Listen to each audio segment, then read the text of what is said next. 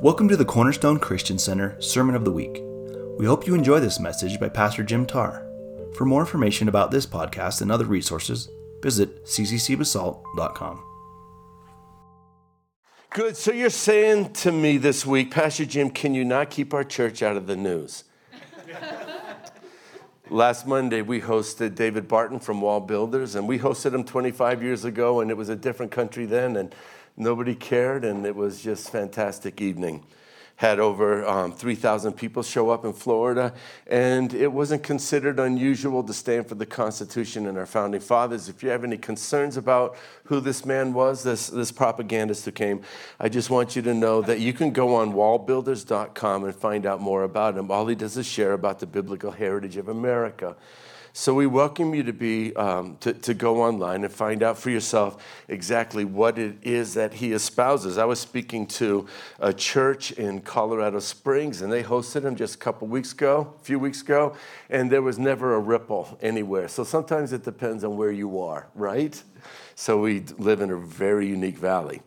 So, what I want to be able to do today, and I'm, i just want you to know next week Lauren Boebert is here, and then I'm going to just get into the book of First Peter and we're going to go through the book of First Peter. So that's how we're going to um, be spending the next several weeks then.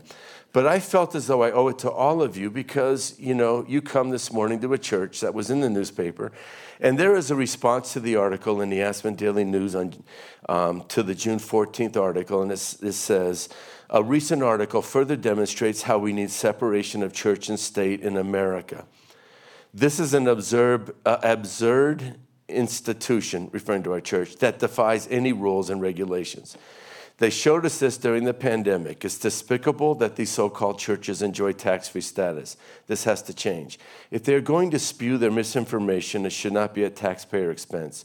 Let's put an end to this chicanery um, contact your representatives. So, you know, when we hear something like that, I just want to talk about it for a few moments. And I had responded to the article as well. And I want to talk today about what is the role of the church?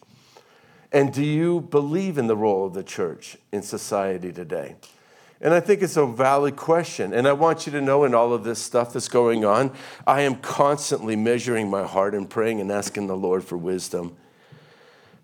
But I want to ask myself today, I want to ask us today, what do we really believe? Will we be put off and concede that our worldview, which is a Christian worldview, does not warrant being a part of the political dialogue?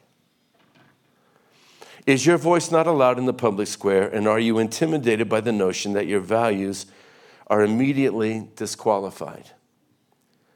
I just want to say today that there is a great movement towards secularism in America and the disqualification of anything that's spiritual. So, the first thing I wanted to do today is talk about that. We don't realize today that America really is being led by a philosophy rooted in secular humanism. And if I look this week at the tenets of secular humanism, and I just want to for you to look at these things with me today and begin to ask yourself, but isn't that a religion? Merely because a worldview says there is no God, America has come to believe that that means that view can be in our public schools. It can be declared in our public schools.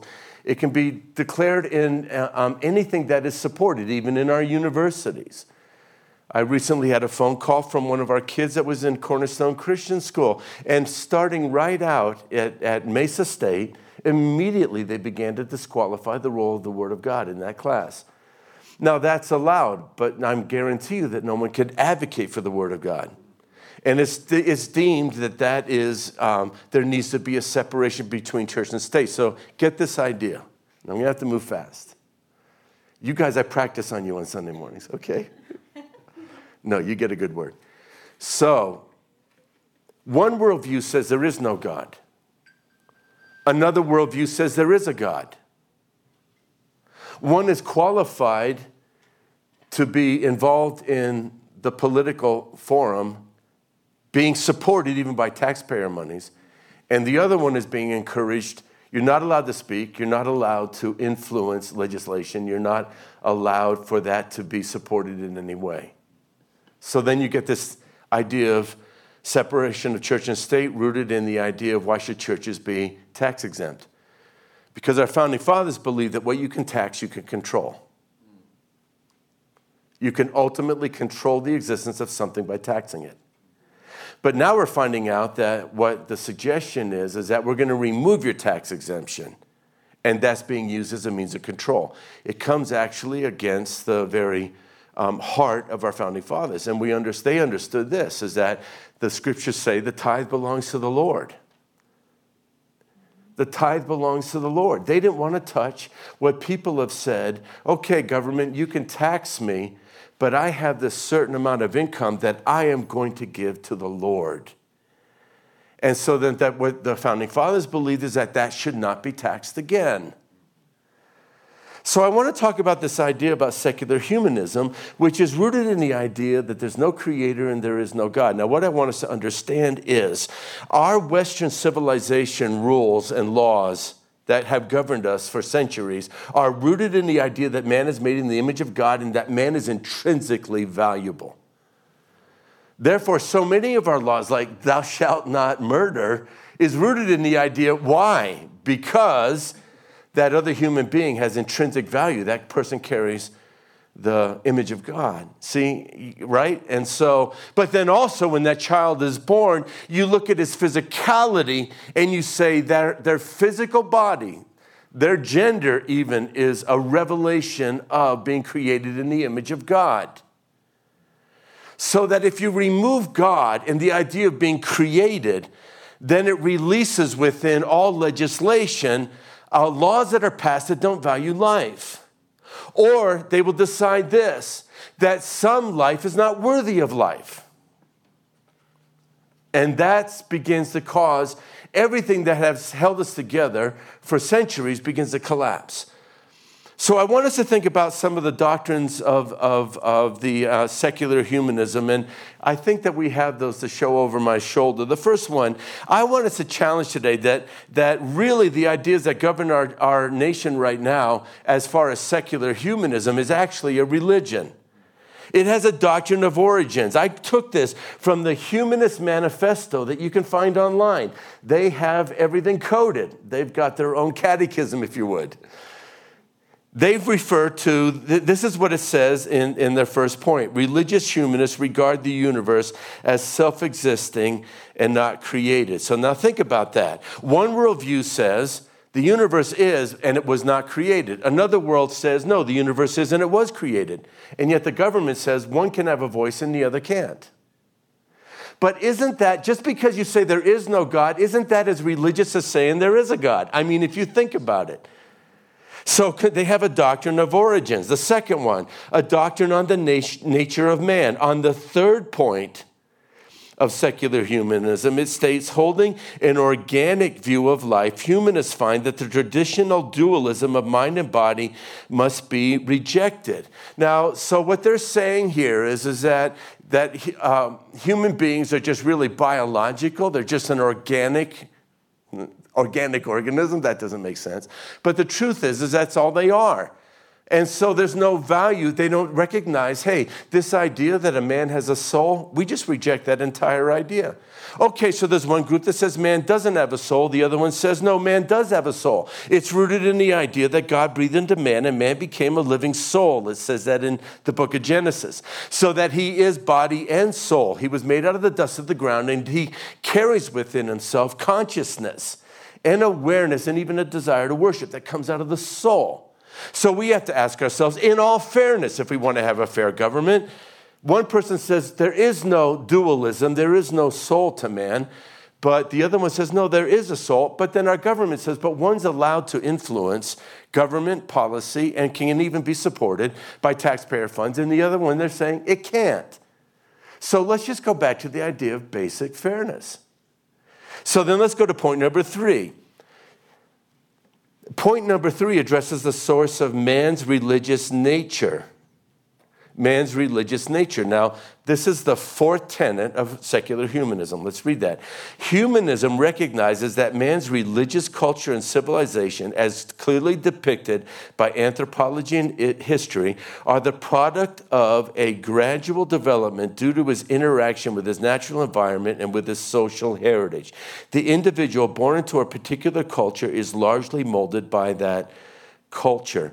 So, what they're saying here basically is, is that the source of man's religious inclination is only rooted in the fact that when he was primitive, he was trying to explain what was going on around him. So, he would develop ideas of deities to try to explain things that he couldn't explain just by looking at the natural. And yet, if we look at the faith of the Christian, what does the Christian say? Well, Proverbs 20, verse 27 says this The spirit of a person is the lamp of the Lord searching all the innermost parts of his being. The biblical worldview says this a reason that a man, humanity tends towards religion is because his spiritual nature given by God is God's lamp inside him. He's not religious just searching for answers. Well, that's part of it, isn't it? But he's also religious because he was care, created in the image of God and desires to get back to his creator. And his heart is the lamp of the Lord, it's a light that he's born with.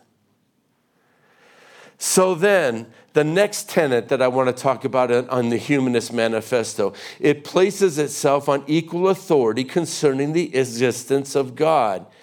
Here's the sixth tenet of secular humanism we are convinced that the time has passed. We are convinced that the time has passed for theism, the belief in God, deism, the belief in a God who created but now he's removed, modernism and the several varieties of new thought. So I, I, just want to look today at that. That's the sixth tenet of secular humanism. And it's just really saying that we have convictions and doctrines ourselves that involve the idea of, of, an involved God theism or deism, a disconnected God or any kind of deity of any source. So, one group of people says God doesn't exist, and we're past that, and another group says God does exist. But recent articles, objections to our church's position, and having David Barton here would suggest that the ones who do not believe in God actually are the ones that have the right to influence government, and the ones who believe are theistic don't have a right. So let's look at the next point I wanted to look at. And I just, you can pull these offline. I did it this week and um, just looked at the several points. In point five, it addresses the chief end of man. In the eighth tenet, of secular humanism, it says this religious humanism considers the complete realization of human personality to be the end of man's life and seeks its development, development and fulfillment in the here and now. This is the explanation of the humanist social passion. When you look at that right there, you begin to realize that they're talking about the chief end of man. What was, what is, why does man exist? The humanists would say man exists for the here and now. We're basing laws right now in our culture based on the here and now. Abortion is rooted in secular humanism, which is this do what is best and most convenient for you in the here and now. There are no eternal consequences or, or effects of the choice that you make. It's a here and now kind of living. So that the chief end of man, the real reason for life, needs to be found in the pursuit of your personal development in the uh, fulfillment of the here and now. But the Westminster Christian Shorter Catechism has said this to the question, What is the chief end of man? Man's chief end is to glorify God and to enjoy Him forever. So there is one group that says, live for the here and now. That's allowed. Another group is being suggested because we are becoming. Did you see the headlines yesterday? I don't know why it came out on right before Father's Day, but in the recent Gallup poll, 81% of Americans now believe in God. You say that sounds great. In 1967, it was 98% of Americans believed in God. It shows you the relationship of faith in God and the effects upon culture. So then I want to go to the ninth tenet of the secular humanist tenets. The humanist considers the role of worship. In their ninth tenet, it says this In the place of the old attitudes involved in worship and prayer, the humanist finds his religious emotions expressed in a heightened sense of personal life and in a cooperative effort to promote social well being. So basically, you're asking yourself that question is they have a strong opinion about the role of the church and of religious institutions and how they function.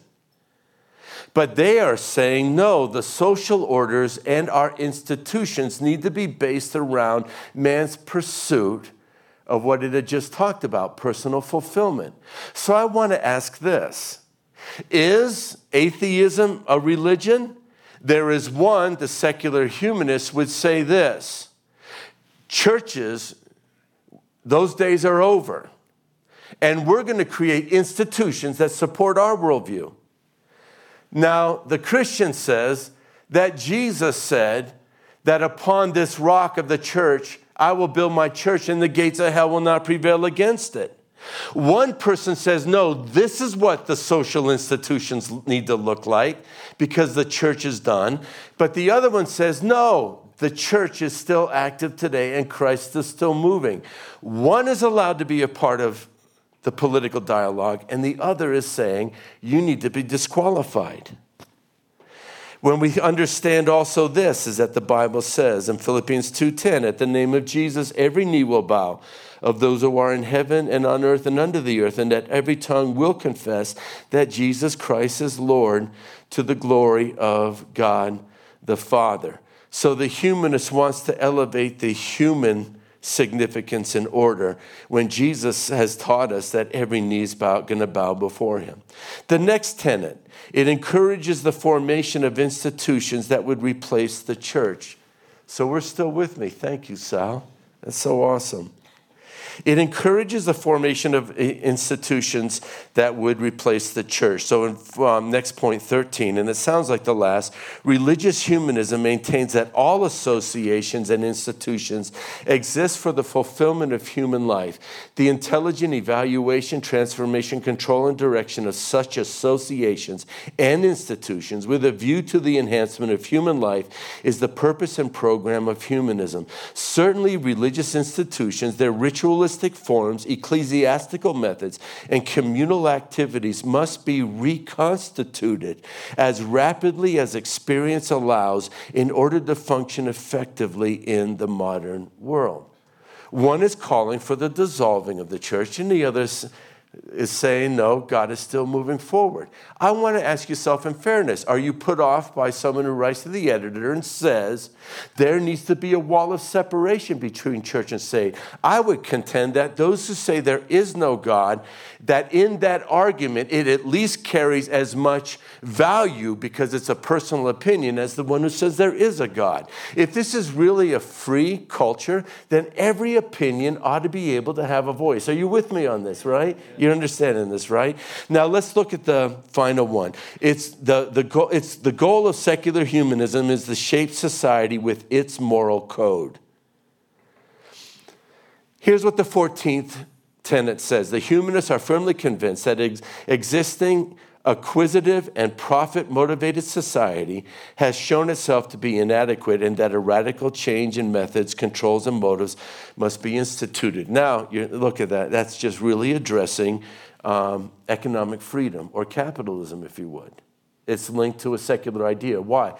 Because the government replaces, replaces the vacuum of God when God is removed.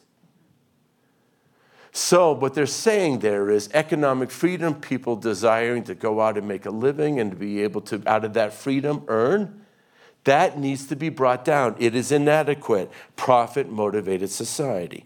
A socialized socialism and cooperative economic order must be established to the end that the equitable distribution of the means of life be possible. Now, this is, these tenets were made long ago. I saw them when I was a young man. But the truth is this is that here we find about equitable distribution.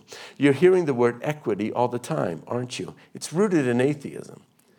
And actually, this idea of equity is not about equality. Our founding fathers believed in equality. All men are created equal. But equity means everyone should have the same result. So, whether you make good choices or bad choices, whether you're hardworking or you just rather lounge, at the end of the day, everybody should have equity, the same results.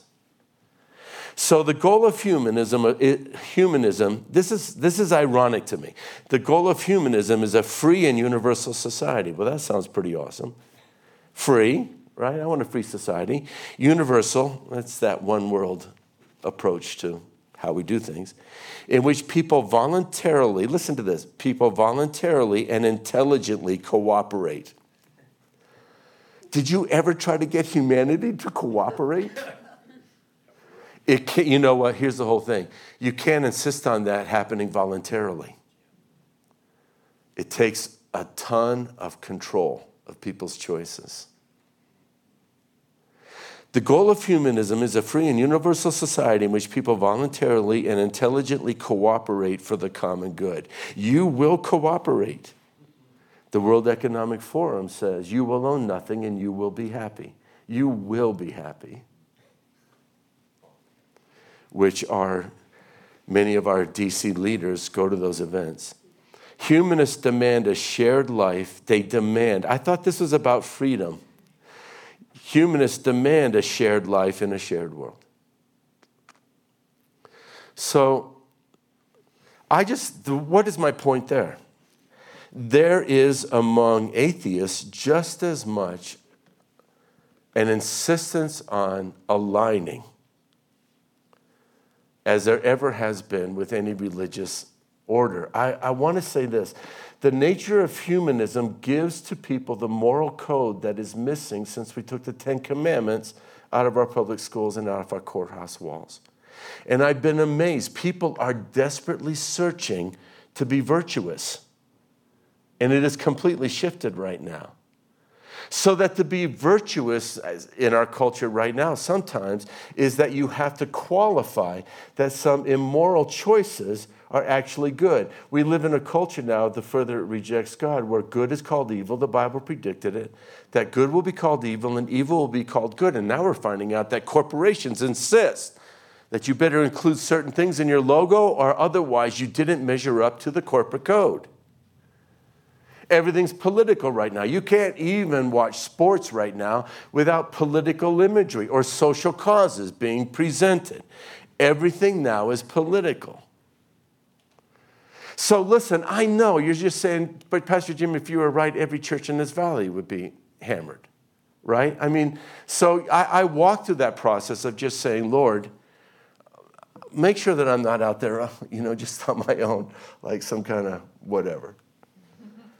But in all of this, I think that we have to realize that we must, in our day, stand for the biblical principles, and churches need to be churches of the Word of God. And the gospel, it's, the root of the gospel is this it is for freedom that Christ set you free. And it took 2,000 years finally for a nation to be birthed by Christians who were searching for religious liberty. And finally, it happened. And because it was based upon biblical principles, it exploded into success at levels that the world had never witnessed before. All because the principles of the kingdom of God work. And so while people are righteously pursuing a desperately to find right and wrong, let me ask you this. Who in the culture has God established to be that voice? If it's not the church, who will it be?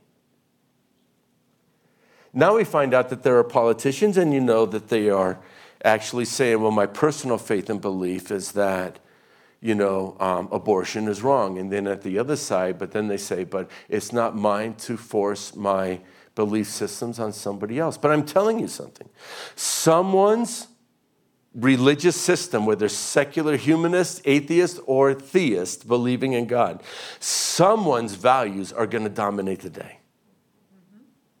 Mm-hmm. It's just as simple as that. And so, listen, if you knew me my whole life, I have never gone against the grain. I, you know, I, I've never, I've never rebelled, and my heart pounds if I see the flashing red and blue lights in my rearview mirror. haven't been looking for trouble. But we have to ask ourselves a question Is atheism, secular humanism, is that a religious code? Do you know when it was tried before the Supreme Court, they said that it carries, the Supreme Court decided, that it carries the same characteristics of a religion. Atheism does, even down to having its own group of commandments or alignments that you must follow. Yet in that same decision, they just said, but it's not a religion, but it just acts like a religion. So secular humanism is protected and even supported because it's not a religion and yet it's allowed to hold strong views against anyone who does have a religion. Well, then doesn't that put it on the equal playing field? It seems so to me. But there is no God in it. Therefore, it's not a religion. But did you know that Buddhism has no God either? and yet that's acknowledged to be a religion. When Pam and I were invited to pray at the governor's prayer breakfast, and that was totally by accident, as you can only imagine, one of the people at the prayer breakfast was a non theist. He didn't believe in God. But he's at a prayer breakfast. That's got to be a lonely conversation. Probably feels like a wife talking to her husband. A non theist at a prayer breakfast. Why does that even organization exist? Let's all get together and talk about what we don't believe in. I imagine tithing is rough.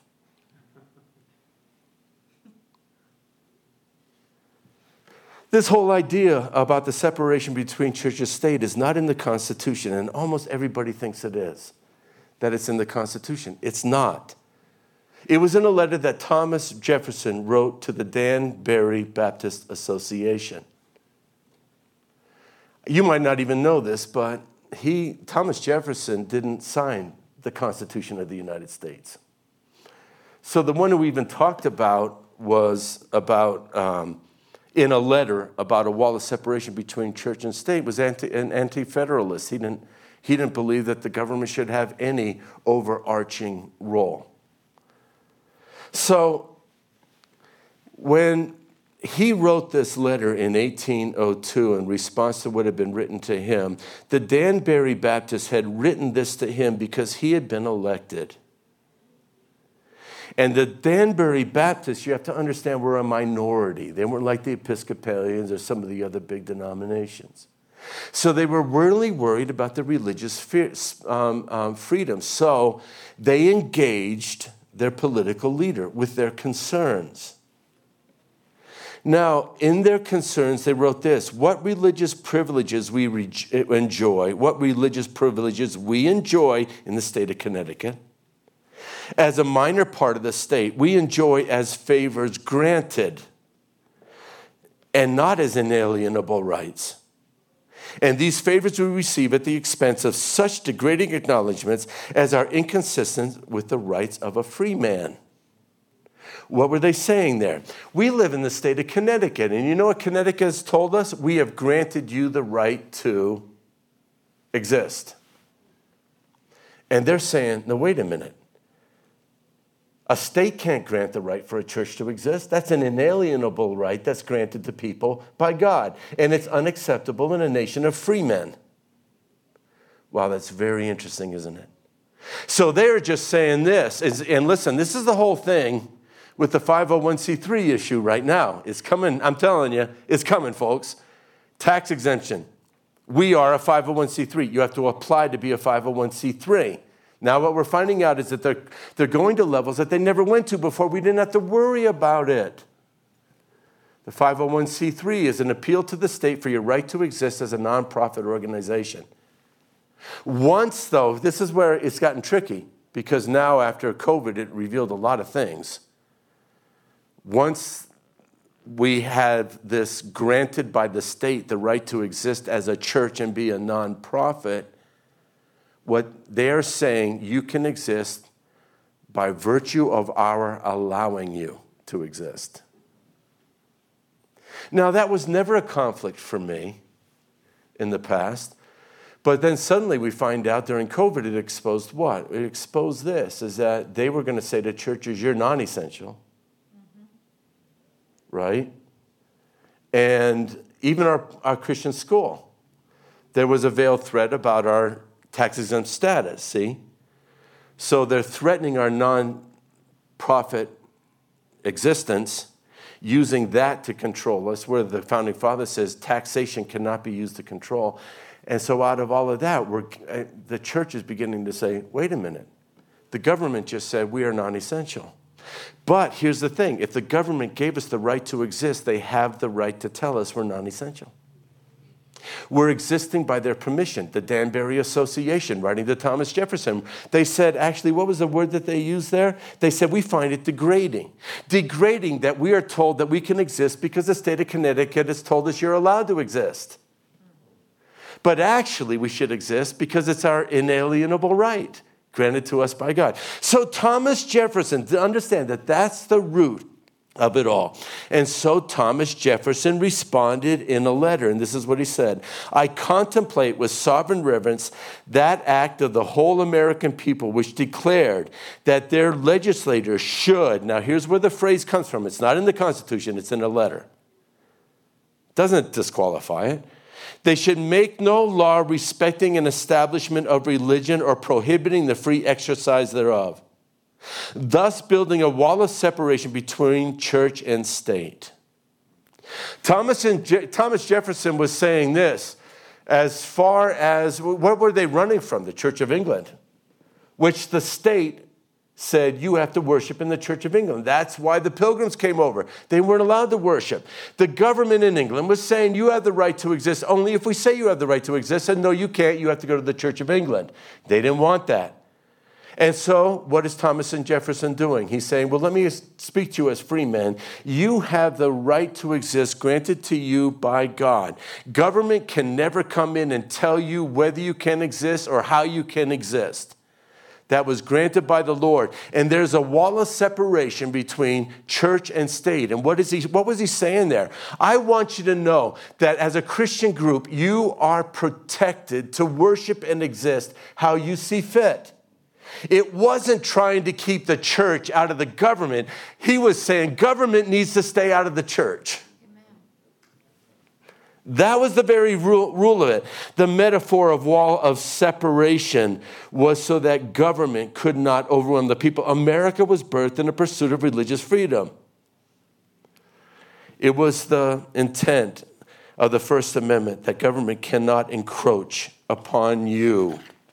You have the ability to have the free exercise of religion. That is your First Amendment right. Here's what it says Congress shall make no law respecting an establishment of religion, make no law respecting whether a church can be established or not, or prohibiting the free exercise thereof. See, now what people are doing about religious freedom today is they're saying, you have the freedom. Look, America's free, religious freedom. You can go to your churches and you can worship there. But actually, it doesn't talk about freedom of worship, it talks about the free exercise. In other words, you're allowed to be active. You are allowed to exercise your faith just like anybody else exercises their faith, even if it's a non theistic faith. Are you still with me? It's not freedom of worship, it's free exercise of religion. I contend that government can affect our present and our future. If the government can affect my present and my future, I have an unalienable right to discuss, advocate, and participate in government. When they can threaten with 18 months in jail, or they can close our churches as non essential, and yet then determine that bars and pot shops and abortion clinics are open, I believe I have an inalienable right to be a part of whatever is going on in my nation. If my government can affect my existence, I have a right if the government can affect how I exist or whether I'm valuable or not, it's important to engage. Albert Mohler, president of the Southern Baptist Seminary, said this because people say, don't get involved in politics. He says this politics is simply the process whereby we decide how we're going to live as a society. There's no way to be apolitical. If you have any stake in how it is that we as a society are going to live, what our rules are going to be, what kinds of rights and human dignity we're going to respect, what we're going to stand for, and our place in the world. When people say, Jim, don't get political, I, I just say, but what's not political? Family now is political, marriage now is political, God given sexuality is now political. I can't go anywhere without being confronted with politics. So if the church just says, don't be political, I want you to know something. We will be totally irrelevant and voiceless and ineffective. When we had a small government at one time, church, it was very compatible to the church. Just keep it small. It has grown to monstrous proportions.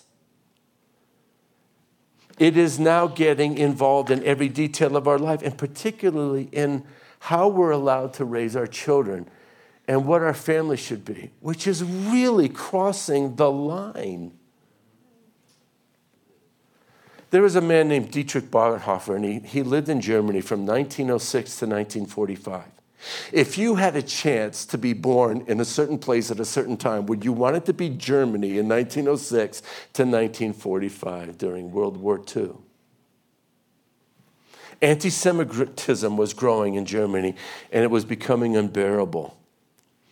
But what Dietrich Bonhoeffer, the man who was born, was arguably one of our best theologians in the 20th century. He said, even more unbearable than anti Semitism, I mean, what could be more unbearable than that, was the church's silence towards it. Church, in, in my um, one of the articles, I, I'm a subscriber to Christian history. One of them wrote The Life and Death of a Modern Martyr, and it was about Dietrich Bonhoeffer, and the author was Geffrey Kelly. And he wrote Bonhoeffer's first public reaction to the anti Jewish legislation had come early in April 1933. He talked to a group of pastors on the church and the Jewish question. In his address, he urged the churches to first boldly challenge the government. First, boldly challenge the government to justify such blatantly immoral laws. Second, he demanded that the church come to the aid of victims, baptized or unbaptized. So, whether they were Christian or not.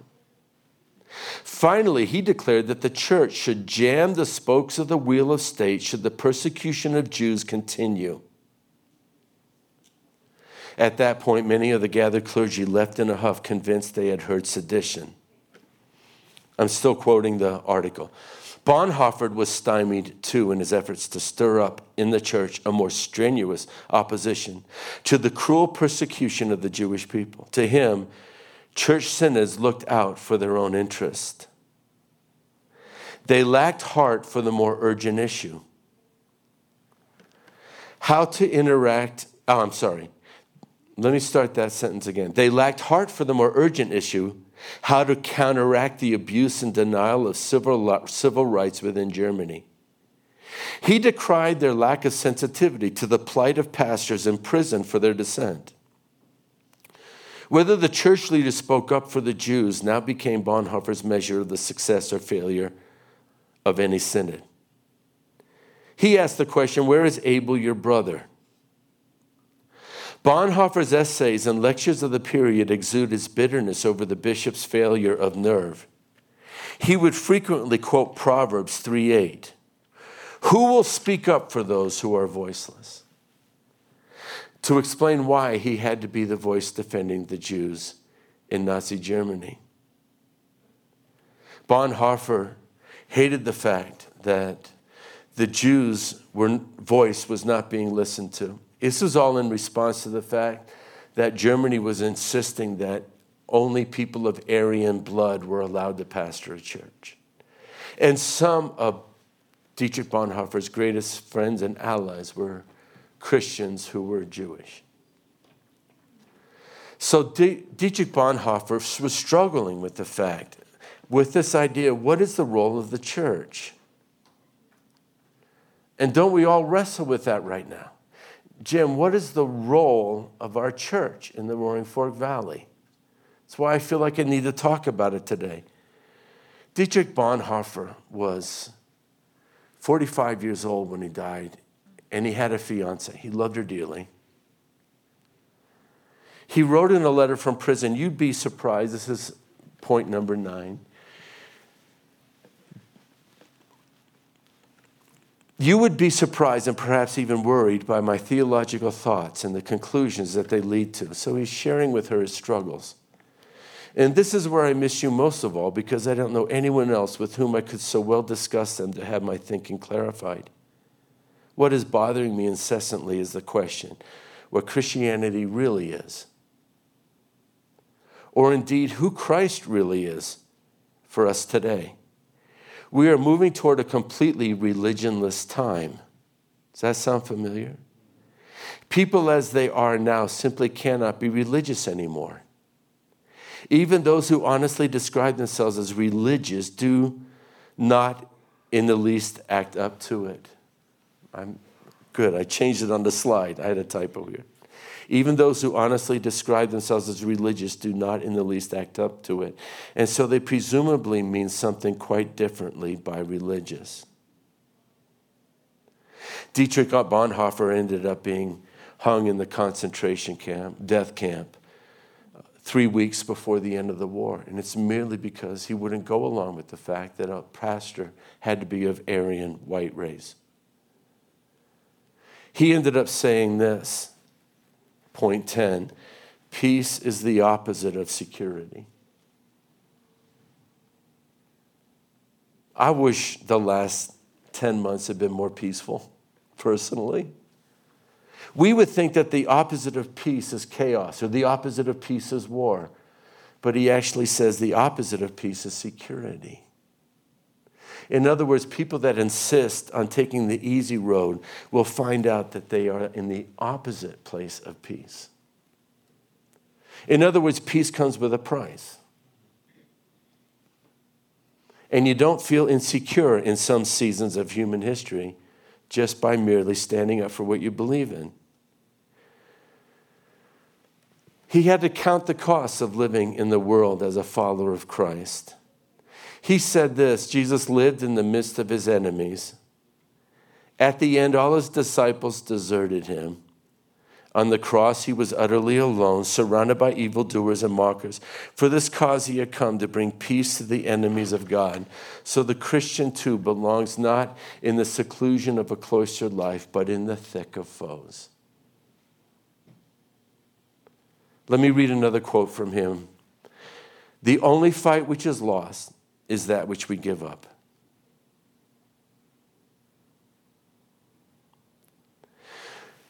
I'm not taking away in any way the understanding of what our church is meant to be. It's meant to be a communion of sinners who have been saved by the grace of Jesus Christ.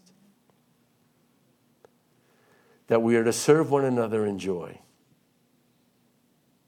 And we can never stop doing that, no matter how hard it gets.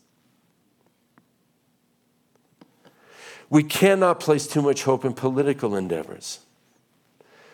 Because the only way, yes, righteousness exalts a nation, and a nation without righteous laws will collapse.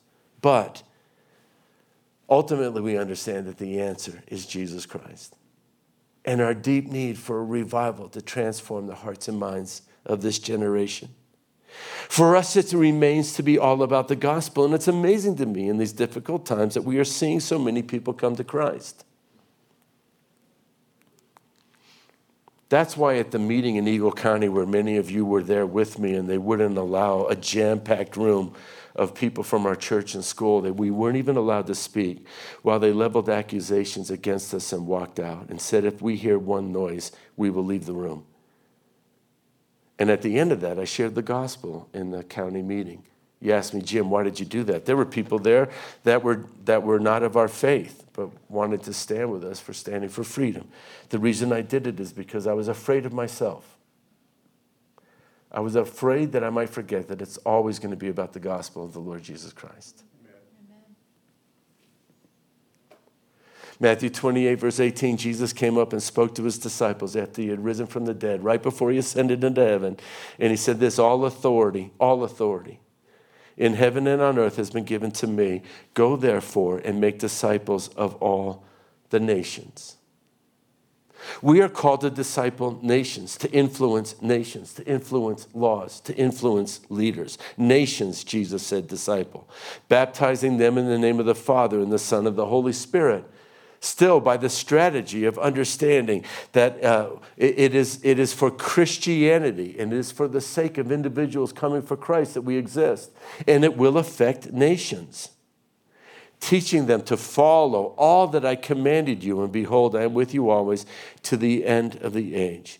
So I want to encourage us as a church. We must remain strong and unwavering advocates and be advocates for the Word of God and any truth that we know. Deuteronomy chapter 11, verse 18 says this, and I'll close with this. You shall therefore take these words of mine, the Lord said to Israel. You shall take these words of mine to heart and soul, and you shall tie them as a sign on your hand, and they shall be as frontlets on your forehead. You shall also teach them to your sons, speaking of them when you sit in your house, when you walk along the road, when you lie down, and when you get up. And you shall write them on the doorposts of your house and on your gates, so that your days and the days of your sons may be increased on the land, which the Lord swore to your fathers to give them, as long as the heavens are above the earth. So the Lord is just saying to us the importance of the Word of God being taught to our sons and to our daughters for the existence and the survival of a nation. Who's going to honor the Word of God if it's not the followers of the Lord? The Lord said, Hey, put it on your house. You ever meet, you should grow up in Pennsylvania in the Appalachian Mountains. The people that painted the scripture verses all over their house were always the scary ones, right? but the truth of the matter is, says the Lord says, that's how you're to live. Put out the word of God. Put it right out there, what you believe in. So I want you to say this don't be intimidated by anyone who just says, you know, churches shouldn't be involved in that. Of course they do. Why wouldn't one side tell the other side, you should have no voice? It just makes sense, doesn't it? So I want to remind everyone today let's just rejoice in the Lord and in the Lord Jesus Christ. You say, well, that wasn't a gospel message. But no, but it was about our community. It was about values. That's what it was about. And I hope that it challenged us, at least to think, whether you agreed with me or not, I hope that you thought while I was sharing today. Amen. Let's all stand up. Father, I thank you. I thank you, God, for your word and your spirit and for your life. And I pray, Lord God, that you would bless us this day. Father, help us to be faithful. Help us, please, oh God, to be humble before you, Lord. And I pray, oh God, that there would be no sign of rebellion in our hearts. Father, let us not be those who just rise up to stand against, but always, Lord, let us be those who stand for. For you. We bless you in Jesus' name with your heads bowed and eyes closed.